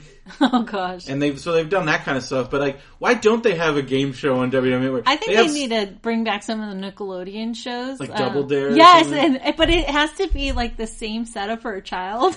And so they're dressed up in like their full on costumes. Yeah. They're the 7-foot men trying to get through these little obstacle courses. That'd be pretty great. That'd be so fun. They do, cause you found the WWE Game Night on YouTube. That was so awesome. And then the Twister. I'm like, wait, they weren't playing it right. Wrong. They weren't playing it right at all. They were doing like taking each turns. Person like turns. I'm like, no, you all have to do that. Yeah. And so I'm like, whatever. But I think those are pretty funny. So I could see like they could turn that into a bigger thing. What was the temple game? Legends of the Hidden Temple. Yes, they should do that because you need some brains. I don't know. It'd be even better if they stayed in character. So it's not them. They had like Kevin Owens. Like Kevin Owens just get mad and start like smashing things and like beat up the host. Yes, it'd be awesome watching him get slimed. Or that'd be great. I'd be down for that. I agree because they do have like some random shows on WWE Network. They have like this one. It's called Swerved, where it's like them doing pranks. It's like a prank show. Well, that's awesome. And like they got. Like, so the first season was, like, the wrestlers getting pranked, and you could tell a lot of them were, like, pissed about it. Because, like, you've seen now on Total Divas where, like, it's a lot of work. They have long days. So you can just imagine these wrestlers coming in, and it's, like, they've driven, like, however many hours. Yes. And then somebody's pranking them. Yeah. So you could tell they're just all... So that's why it was funny to watch. I'm like, oh, they're pissed. Like, this show's gonna legitimately... So this one is more wrestlers pranking... Other people, like just like they had one where like they set up this game show in a mall, and like Dean Ambrose had this like weird alter ego. They had this one like it was the weirdest thing I've ever seen where they like dressed Vince up as like, and it was like an undercover boss type thing. But like Vince looks so goofy and uncomfortable, and he's like, oh, hey, you shouldn't do like, oh, it's so weird. Yes. But it's pretty funny. That's awesome. And then they have like they have this other show Ride Along where it's just. Following them like on the road. Oh gosh. And then so they're just sleeping the whole time. But it's pretty funny. They kind of ham it up a little bit. Yeah. And it shows like the New Day like fighting over where to go eat and like stuff like that. Yes. Cause like I think it was Kofi really wanted to go to this burrito place. And like, we don't want burritos. And I love that they call Kofi old man. He's like their dad because he's like way older than the other two. Yeah. And so Kofi's like the dad of him. He's like, group. And he's like Xavier just like all he wants to do is play video games and it's pretty fun. You gotta watch. Have you watched Xavier Up Up Down Down? You gotta watch it. It's Xavier. It's their video game show. Okay. And he plays with, like, other WWE people. And, like, my favorite one of recently was Kevin Owens playing with his son, Owen. Oh. Cool. With the New Day, and, like, it's pretty great. And his son's name is not Owen Owens. His son is Owen. Well, it's Owen Steen, because his real name's Kevin Steen. Oh, good. He named the Kevin Owens name, he named it after his son. Got it. And Owen Hart. Got it. So his son's Owen, and then that's why it's Kevin Owens. Okay. They wouldn't let him keep his name, because then he could... So that's one of the things that WWE does with new guys, unless you're AJ Styles or some other where you already have it pre-established, where they will make you change your name because then you can't like profit when you leave, like profit off of that's what's their name. I wouldn't give up my name. Sorry. Well, that's one of the reasons why New Jack. There's a wrestler in New Jack who never wrestled in WWE. One of the reasons because he's completely insane, and but also when they did offer, they made him an offer and he wouldn't sign his name over because that's like that's your name, and in wrestling, like your name is everything. So speaking of endorsements, like. Did you notice that John Cena's shorts had Ellen's picture on them? What? Yeah. No. So his shorts, they totally had the like little head cut out of Ellen. Huh. And so I'm thinking, were you just on her? Because she'll do that. Like when you visit her show, she like gives like boxer briefs and stuff out. So I know he does go on a lot of those to promote like Make-A-Wish and all that. Yeah. Stuff. So I'm wondering if he was on her show recently. I think he was. He must have been because he totally wore those shorts on Raw. I was like, all right, good for you. I love Ellen. All right. She's awesome. And then you didn't watch it, so I'll just go over real quickly, but I kind of already did. The NXT TakeOver was this week. One of the more interesting things that did happen, and this is what I think might be a precursor to the brand split, is the NXT Tag Champions, American Alpha. It's Jason Jordan and this guy, Chad Gable. They're amazing. And they lost to the Revival. And I think American Alpha is coming up to the main roster, which would be awesome. Right. They're a great tag team. They both have amateur backgrounds. They're very technical. They also have lots of charisma. Like especially Chad Gable, he is like a charisma machine. Very excited. It was also the on-screen debut of formerly known as La Sombra. They're calling him Cien Almas. Andrade Cien Almas. He's like an unmasked luchador. Okay. Because he's too pretty to have a mask on, as Triple H would say. So he made his debut. Looked great. And Asuka beat Nia Jax, so she's still NXT Women's Champion. So again, because people were thinking maybe she's going to lose, so she goes up. But that they have had active... like Kevin Owens was still NXT Champion when he went up to the main roster. Okay. So there isn't... And Samoa Joe retained...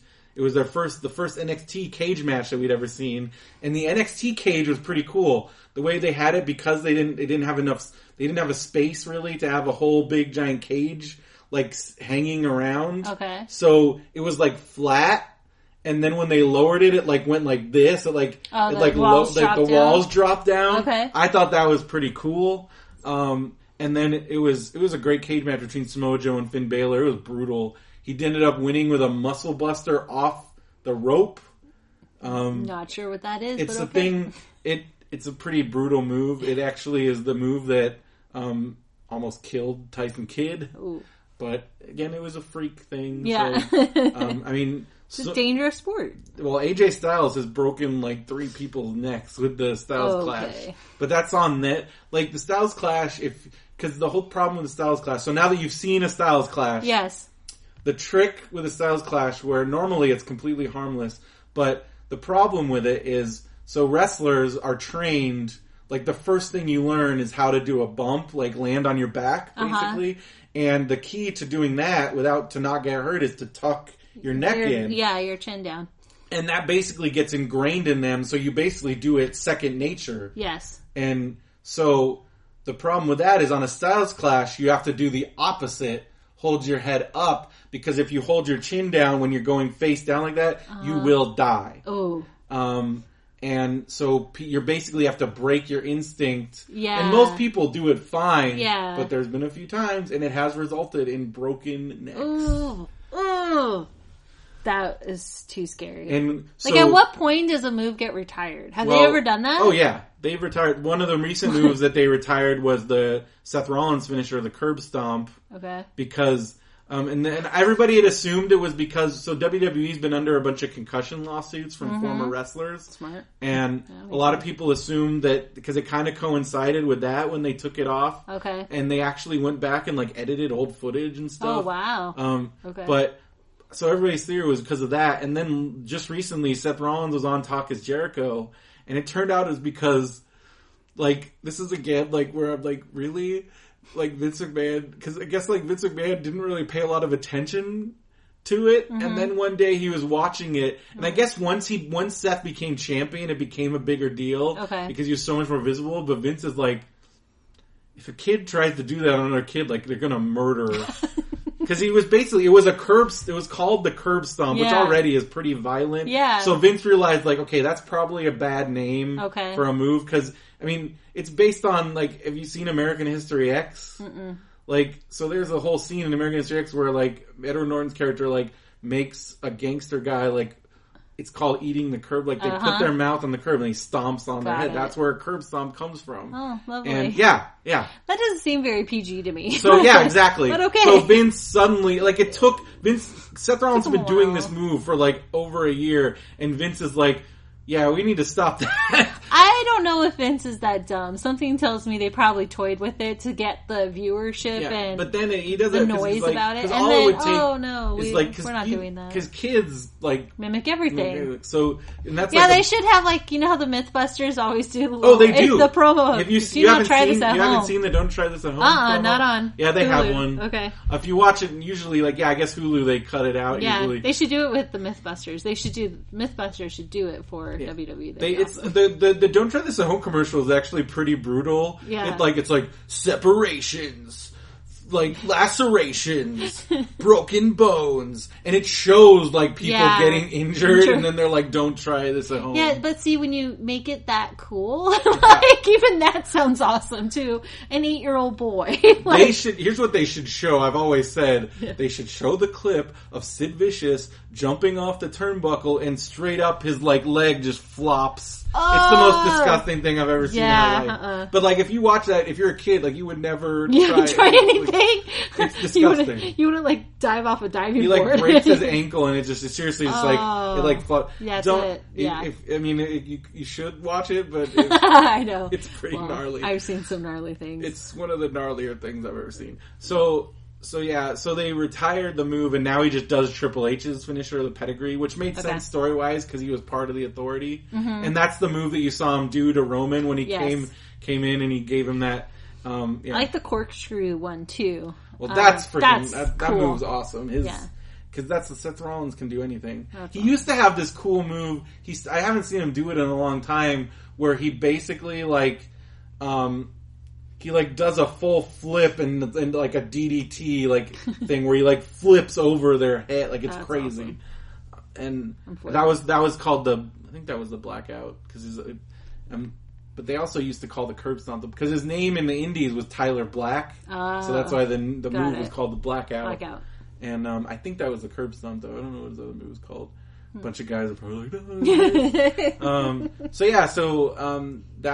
that NXT show was great. And then they showed the Battleground Reloaded, which was... So on NXT, on WWE Network, they have a great documentary series called Battleground, following a bunch of NXT wrestlers and their whole journey. Cool. Dana Brooke, Sami Zayn. It's like... It starts like when Apollo Crews had just started... Okay. And, like, so you see this whole journey, and then it shows some people that get cut, like, they don't make it. Yeah. And, like, and then, so this was kind of a follow-up on that, and you see where people are at. And it also showed the guy, like, their NXT show that they did right before WrestleMania that I went to. Mm-hmm. So it shows Nakamura's debut, and then shows them all, and everybody's just so stoked on Nakamura. It was just great, like, awesome. And then it also showed the guys getting called up to Raw, like big Enzo and Cass and Apollo. And it was Apollo like was crying. That's like, awesome. Is it like a ceremony kind of thing that they do? Or? Well, they like for some of them they announce it in front of everybody, but this one they like pulled them aside and they're like, "All right, you're going." Because a lot of they thought they were going home on Monday, and they're like, "Oh no, you're going to." Yeah. And the biggest one was Baron Corbin because they're like, you're going to be in the Battle Royal tomorrow at WrestleMania. Oh, and he's my gosh. Like, and he's been working for, like, he'd been in NXT for, like, 4 years. Wow. So that was, like, you could tell, like, it's the first time I'd seen Baron Corbin smile. Yeah. And that's cool. So it's super awesome. And I really love those series. And I mean, last time I talked about the Seth Rollins documentary. So there's tons of great stuff on there. Yeah. And so that's exciting.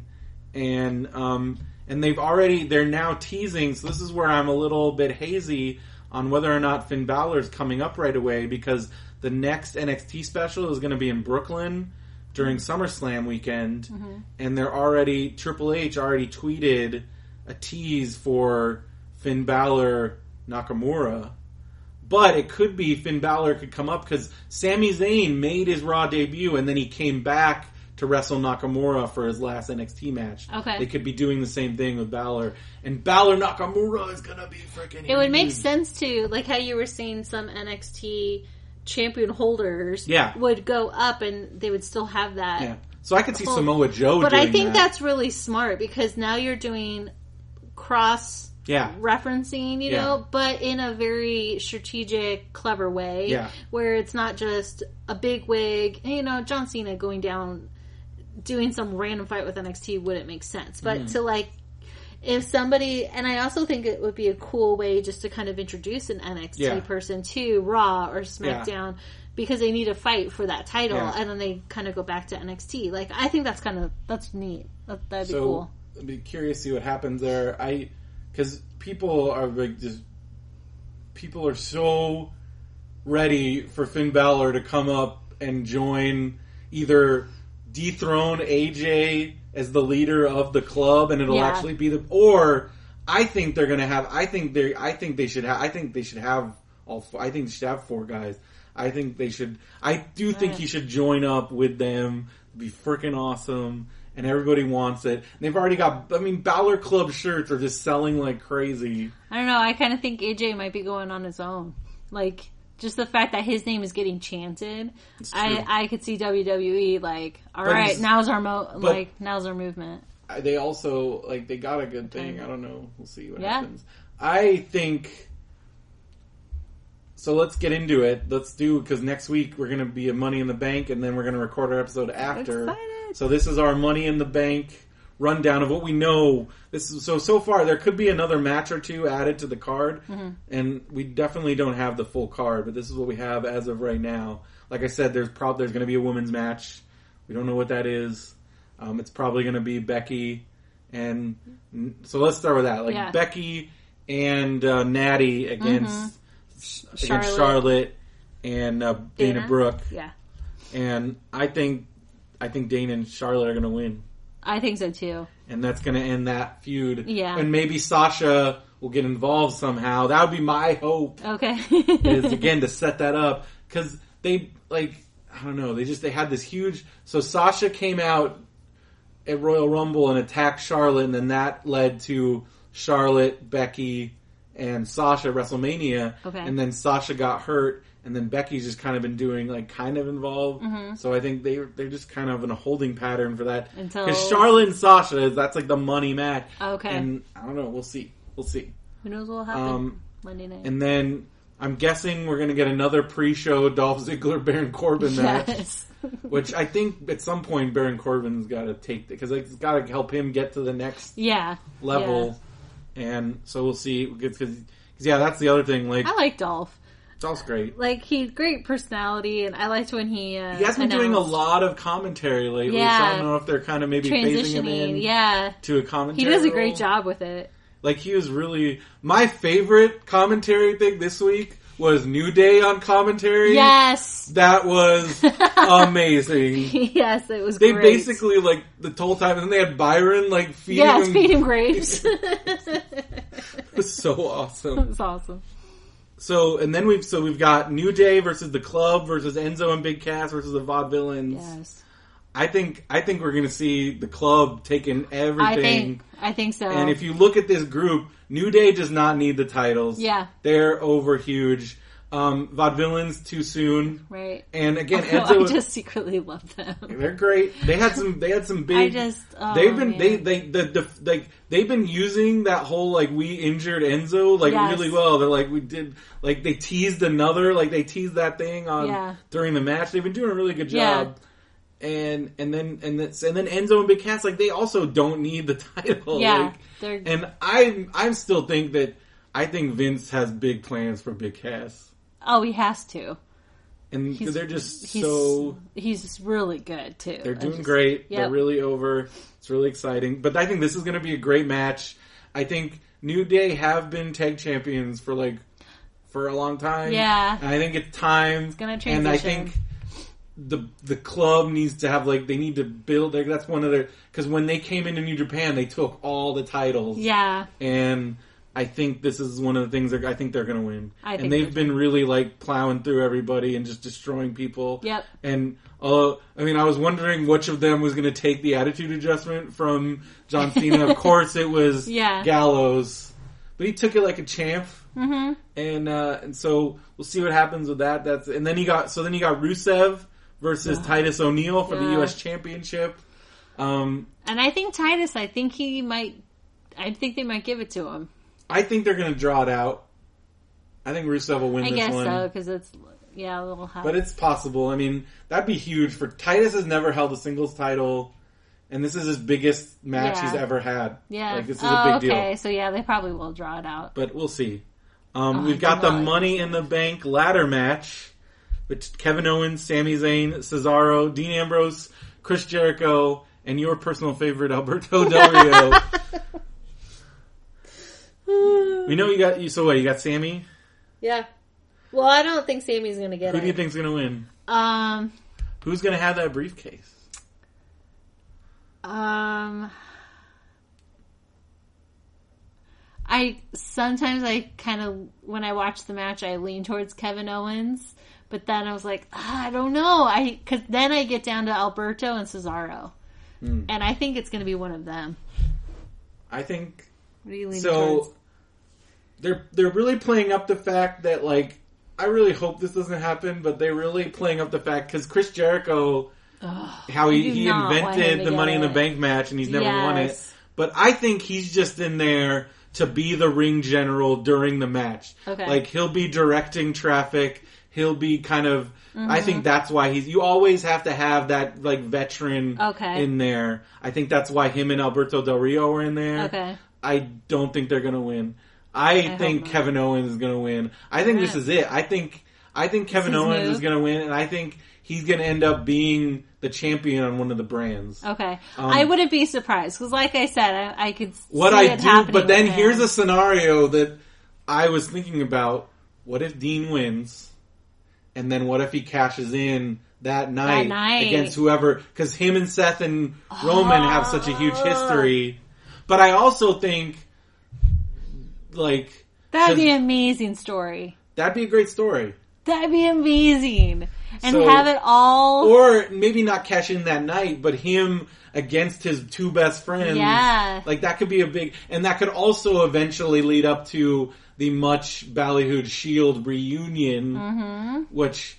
But so again, and also Dean, the loose cannon with the briefcase, like, cause he could always like pretend to cash in. Yeah, like, cause he had there was this great story when Seth had the briefcase where whenever there was like at least for a month when Seth would try to cash in and then Dean would come out of nowhere and like attack him and prevent him from cashing in. And it was great. Okay. And so I would love to see where maybe Dean gets a briefcase and then Seth Rollins, like, as a revenge, like, he's going to go after. So I could also see Dean with the briefcase. Okay. But Kevin Owens, he is so hot right now, like, as far as like, just like. Oh, I just don't like him. You're not supposed to. I know. Well, so yeah. Okay. But he's just like... I don't want all the bad guys to have all the titles, because I don't like Rusev either. Well, we'll see what happens. All right. So, I can't wait. That's going to be great. Cena versus AJ Styles. This is a dream match. Yeah. I think for story purposes, like, Styles has to win. I think so. But Super Cena, though, you never know. But if this is the most I've ever seen Cena, like, actually cheered. Mm-hmm. And I think he will lose all of that if he beats Styles. So I could also see where something happens. Like, again, you have to take that into account. Like, I don't know if, like, Cena very rarely... The last person I saw that beat Cena clean was, like, Kevin Owens. Okay. So, and that was, like, that was a year ago. Wow. And... Like, Cena doesn't lose very much. Yeah, and let alone lose clean. Because I was going to say, like, I could see where the match would lean towards... He lost clean to... Oh, no, that's not true. AJ? He lost to Del Rio at Hell in a Cell. I'm so disappointed in John. He lost the U.S. title to a date... Because that was Del Rio made his return to WWE. Just can't. Because he'd been in Lucha Underground. Just can't. But, yeah, so... I hope he talks. I hope Alberto talks. So that's gonna, but that match is gonna be huge. It's that's a big fun. Match. That's gonna be a big fight match. I know. This is I don't like know a WrestleMania card. I know. That's what I was saying. I'm like, this seems like when are we supposed to get drinks and hot dogs and stuff? Like, there's gonna be no. There's gonna be no breaks. During that's my. We're gonna send John. John's gonna be our runner. He's not invested. Yeah, because I don't get up. Like I get all my stuff beforehand. I'm big on souvenir cups if they have a special Money in the Bank cup. Heck yeah. But it could just be the generic WWE cup. I always get the WrestleMania cup. Do they sell, like, belts, you know? Oh, yeah, they're expensive. They're crazy expensive. Bummer. Unless you want, like, a kid one. Oh, I want a kid one. But they have, like, the real one, they're, like, hundreds of dollars. Oh, some of them are thousands of dollars. That's crazy. But then you have the main event, which, again, is always interesting post Money in the Bank, because the briefcase is in play. Yeah. So you have Roman Reigns, Seth Rollins, which would have been that's a WrestleMania main event. And this is Seth Rollins' first time in the ring. Yeah. So that's exciting. And cool. I don't think Roman loses here. Really? I think he does. I think it's possible, especially given the fact that he's not quite getting over the way they planned him to. Mm-hmm. And heel Seth Rollins as champion is a proven thing. I feel like they've been pushing the Seth story of I never lost it. Yeah. And the heart and the drive. Like, he wants it. So this is... Whereas Roman has been like... So now you've seen the story because they showed... Those vignettes were great. Awesome. So you saw the WrestleMania cash-in. Yeah. The whole Shield breakup. The rise and fall of the Shield. The WrestleMania cash-in. This is the huge... Yes. The stakes are very high. History in the making. Totally. That's where I'm leaning towards Seth. And I kind of want Seth to win it. I'm like, all right, you've been working so hard. You want this so bad. I think the crowd is going to be huge behind Seth. I want Seth to get it. And then I want to see Seth defend it. Yeah. Like, I want legit. And that's where I could see him getting it now, because then he'll have the two big pay-per-views and all the other matches between, obviously, to defend it. And, like, to really show... I don't know. I think it would be really cool. Plus, I'm not a huge Roman Reigns fan. So. All right. Well, that's Money in the Bank. And then by the next time we talk to you guys, we'll be after Money in the Bank. We'll be recording in Las Vegas. Sure will. So that's exciting. Are you excited? I'm so excited. I'm so excited. I'm really excited. Yes. It's going to be fantastic. So one quick couple things. If some of our fans are watching Lucha Underground. I was all over this week's episode. I posted a picture on my Facebook. I actually got a close-up shot of me and my friend Jesse. Awesome. And because they were doing reaction shots during the band. And I was like, if we like really clap a lot, they'll put us on TV. And sure enough. And then we were sitting. I love that that's the trick. We were sitting right behind these Marines. And I'm like, oh, and so, like, they're always shown... So then we were on a whole bunch, and then there was this one sequence where it was like a 12-man tag match, and everybody did dives, and we're, like, right there where they're, like, landing on each other. It's awesome. And it was awesome. It was a great episode. It was the return of Pentagon Jr., who is freaking nuts. Imagine, like, somebody called him... I saw an article where he's like a wrestling skeleton. I guess he, like, somebody said, described that. Freaking awesome. That's really cool. So that was great. I was a little bummed today. Found out that Kazuchika Okada was at Lucha Underground yesterday, like, hanging out, and a bunch of people got to talk to him and meet him, and I was not there. Boo. So I'm like, I could have met the IWGP champion. And then I'm also, a little thing is like, what's Okada doing in Los Angeles? That's interesting. Yeah. But I mean, they do have some time off before the next New Japan show. They have New Japan has, like, breaks. Maybe he's going to Disneyland. Yeah. But I also know that their AXS TV show, they do stuff. Maybe he could be recording some promos and stuff. Yeah. Or he could, I don't know. He's insisted that he will never go to WWE because he's the big chief in IWGP, and he's making big money there. Like he's probably like, but again, he. If somebody, I don't know. I don't know. It's made me curious. Interesting. But he's probably just hanging out. He's probably hanging out there. So last week I also talked about the Best of Super Junior tournament. My predictions were going very badly, but turned around and my guy, Will Ospreay, won the tournament. There you go. But I still, my bracket was messed up enough that I only came in 32nd place out of like a couple hundred, which isn't too bad. So you're seeing there's But I didn't win a prize. Did not get into the prize pool. Bummer. But it was still, I was only like 6 points behind the person that won the prize. Okay. So. Not too bad. Will Ospreay, 23 years old. Wow. Won the Best of Super Juniors tournament. It was a very well done, great tournament, great matches. If anybody, you can watch on New Japan World. It is 999 yen, which translates to like $8. Okay. And they have Chromecast support now, which is awesome. I watched it on there, especially now that I got my MacBook. Makes it even easier. Because I was doing it on my phone, which is fine, but like MacBook makes it even easier. Oh, there you go. And I can even, I've actually watched some New Japan just on my laptop. Nice. Now that I have a laptop that I can actually watch stuff on. Yeah, that works well. As opposed to my old laptop. I'm on summer break now, so I brought my laptop home. And I'm already, I don't know, I wouldn't say I'm a Mac person. But I'm enjoying it. You have stickers. So. I do have stickers. I was trying to find like a subtle WWE sticker, but I don't think that exists. The only ones I could find were like really obnoxious. Yeah. And I'm like, I can't get away with that. Because it also has to be school appropriate. Yes.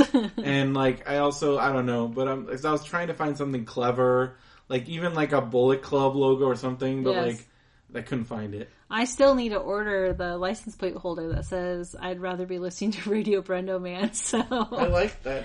I have to work on that. Pretty clever. I didn't even think about that. One more last thing that I guess I'm also putting out a call for help for, because I also want you to go to this. Yes. So Cody Rhodes put out his big like indie wish list now that he's hitting the indies. And he's booked his first match. It's in August. He's debuting for Evolve. One of the other things he booked that PWG officially basically announced, Cody Rhodes is going to be part of the Battle of Los Angeles tournament. It's a big 3 day, 3 days in Reseda in August when it's like 100 degrees. And I'm telling you, I don't want to make it sound horrible, but it's really hot. It's going to be hot. And then in the building, it's really, really hot. But Cody Rhodes is going to be Ebola. Ebola last year was the highlight of my whole year. Speaking of Will Ospreay and those guys, they were there. Zack Sabre Jr. It's the greatest thing. And getting tickets is next to impossible. They sell out in like less than a minute. So what we're going to have to do is we're going to have to set it, like, when they announce when the tickets are going to... They usually go on sale at, like... At least PWG gives you a chance where it's not, like, in the morning or in the middle of the day when you're at work. Yeah. They go on sale usually, like, at 7 at night. Okay. Pacific time. Yeah. It's just... So we're going to have to team up. I think we're going to... If we do a team approach, we all get on there, and whoever is able to get in buys the tickets. And I'm calling for a little help because last year I had to... call in some favors, and I don't want to do that again. Yeah. And then I haven't been able to get PWG tickets since then. Because it's so hard. Wow. And I want to go again so bad. When do they go on sale? They haven't announced it yet, but I'm guessing they're going to go on sale at the end of July, beginning of August. Okay. They haven't announced it yet, but it'll be the actual event will be in August, like a Friday, Saturday, Sunday. It's a lot of wrestling, but it's so great. And heat. Last year it was just so much fun, and I got to you get to meet all the rest and then last year they had the Lucha Underground guys there and some of the other, and they bring in again from all over the world. It's the best talent, and I think you're gonna fall in love with some of these guys. They got some great talent there, including. Right. But it's also gonna be curious because it's gonna be after the NXT Cruiserweight Classic that they're doing. Okay.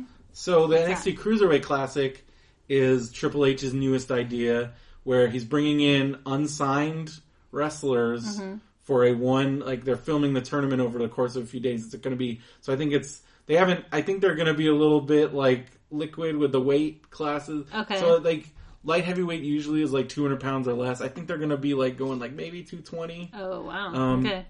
And it's going to be a tournament with a bunch of... They've already announced like... So they're going to have some guys that are in NXT already. Okay. Like Johnny Gargano, Tommaso Ciampa, Rich Swann, who I'm a big fan of, who hasn't really been on NXT a whole bunch, but he's awesome. Okay. And then they're bringing in some guys from Evolve. So you got JT Perkins, who's been wrestling forever, and some other guys. And then the big guns that they're bringing in that they've already announced. Well, Manny Andrade, who we already talked about, La Sombra. Mm-hmm. And then the big gun is Zack Sabre Jr. He's from the UK. He's super young. And he's like a combination, like super technical, but also like he looks like he can like, I don't know. He's like really bendy. Like he's very flexible and he's super skinny. Oh. And not like super duper. Yeah. He's an interesting looking guy, okay. But he's so good. All right. He's so good. And is this like awesome. Auditions? Well, they're doing. I think they're going to end up signing a bunch of guys. Okay.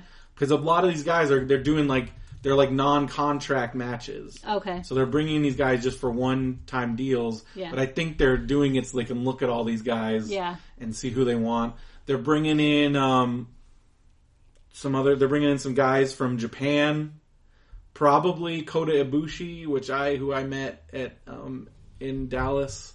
And who has been seen on NXT TV in that crowd. And then they haven't even announced some of the other guys they're bringing in. They're bringing in Akira Tozawa from Dragon Gate. He's awesome, this Japanese guy. And again, I'm really excited. It's going to be on the WWE Network. So this will be after that. So who knows?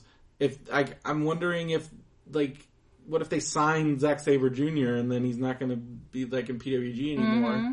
And then some of these other guys, like this might be an interesting bola if WWE has raided a bunch of their talent. Yeah. So we'll see what happens. Interesting. But it will have Cody Rhodes there and maybe Damian Sandow also. That'd be pretty cool. Some of these old WWE guys that are no longer with WWE. Nice. But we'll be coming back next time after Money in the Bank and talking all about it. I'm sure we'll have lots to talk about. I think we should have John guest as like I think so. Third opinion, like totally rando opinion, what it was like, what he liked, what he didn't like. I agree. I think he'd love that. And I think that could be fun. And I hope we have our voices. I'm planning on screaming my head off and learning chants. Well, awesome. I'm very excited. I'm sure everybody else is excited. Yeah. And you're excited. It's going to be amazing. Maybe we'll do some like Facebook and tweets while we're there. Oh, heck yeah. Keep everybody updated what's going on. Yep. I hope we run into cause it's Vegas. Like maybe we'll run into some wrestler just walking around. I'm down for that. I hope we do. And celebrities. Cause I'm always into that. I think it's going to be fun. It's a brand. I'm excited cause it's a brand. The arena's like brand new. Oh, that's cool. Yeah. I've never heard of it before. Brand new. When I was looking at it, I was like, I didn't even know that was there. Yeah. It's brand new. So it should be nice. We're sitting up high, but I like where we're sitting cause sometimes when I sit up high at Staples, I sit right next to the side of the stage and that's right where the pyro goes off and it's loud as hell. Oh gosh. We're in the back of the arena, so we're like facing the stage. Okay. So we'll be far enough away from the pyro where it won't totally like destroy our ears. And we'll be able to see everything. Because sometimes if you're in the cheap seats, you're like behind the stage, so you can't see when they're like... So for instance, like at SummerSlam 2 years ago, like Hulk Hogan came out, and I'm like, who's everybody cheering for? Because I couldn't see him. On the stage, and they didn't play the same music that they always played. It's like the one time my dad, when we lived in Chicago, we went to Wrigley Stadium, and our seats were literally behind a pole. Like, a huge pole. And the whole game, we're like, trying to look around it. And my dad, we were laughing, because, it's like the oldest baseball stadium, so you don't want them to tear it down. There? That's the whole thing. Like, get rid of the seats. Like, there's no point. We were staring at a steel pole the whole time. It was kind of awesome. I didn't pay too much for those. I have no idea. But my dad was like, I can't be mad. It's like an original stadium, but this is crap. So, As long as we don't have that situation. Well, we're not in the obstructed view area. Excellent. So I can see my. They were already sold out of those seats. Good. Because that's like the cheapest level. Oh, so we went one level above that. Yes. And because I was like, the floor seats weren't as expensive as I thought they were going to be, but they're still pretty expensive. Yeah, it adds up. Because they still had lots of tickets left. Which, so it's kind of interesting, but we'll see. It'll probably, we'll see. But Vegas, I've heard, is like a walk up, like because a lot of people walk up, because they're just tourists will go once they hear that it's there. I'm pretty sure, and plus, it's they've been doing a really good job building, and it's a stacked card. Yeah. Oh yeah. I don't know who's missing. Seriously, I was really surprised. The Miz is missing, but now we know why. Yes. And that's good. Whatever. Yeah. Fine with that. Because then that would have taken one of those guys. It would have been one of the guys in the Money in the Bank match. Mm-hmm. So I think it works out. Yeah. And then they can go back. Like, whoever doesn't win, like, will go back when Miz comes back and they can feud for the Intercontinental title. Whatever. Yep. But I'm excited, and you're excited, and we're all excited. And it's going to be great. And I'm excited that MBWS train is continuing on. Yay. And so you can hit us up on our website, mbwspod.com. Hit that contact button. You can also tweet us at MBWS Podcast. You can go to our Facebook group. We also have a Facebook page. We got everything, and it's all mbwspod.com. We'd love to hear from you. Tell your friends. Veronica, any last final thoughts? Check out Benview Network. Oh, yeah, BenviewNetwork.com. And I want to do... So, Benview Network crew, we are all going to be at ComicConPalmSprings.com. No, ComicConPalmSprings.com, where you buy the tickets. But ComicCon Palm Springs, we're all going to be there. And I was hoping to do some kind of MBWS meetup, watch some wrestling... Talk wrestling. That'd be awesome. I think it'll be fun. And, so stay tuned till next week. Money in the Bank. It's coming. So for MBWS, I'm Brendan Creasy. I'm Veronica Steele. We'll see you next time in the ring.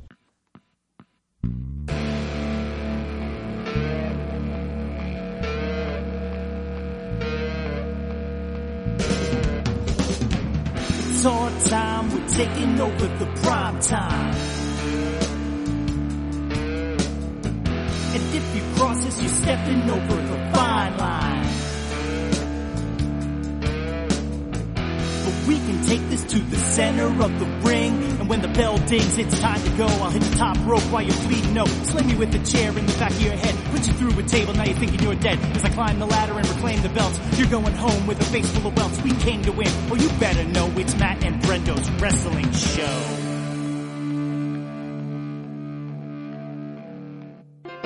This podcast is a part of the Benview Network. You can find this and other podcasts like it at BenviewNetwork.com. Hello out there in Benview podcast land.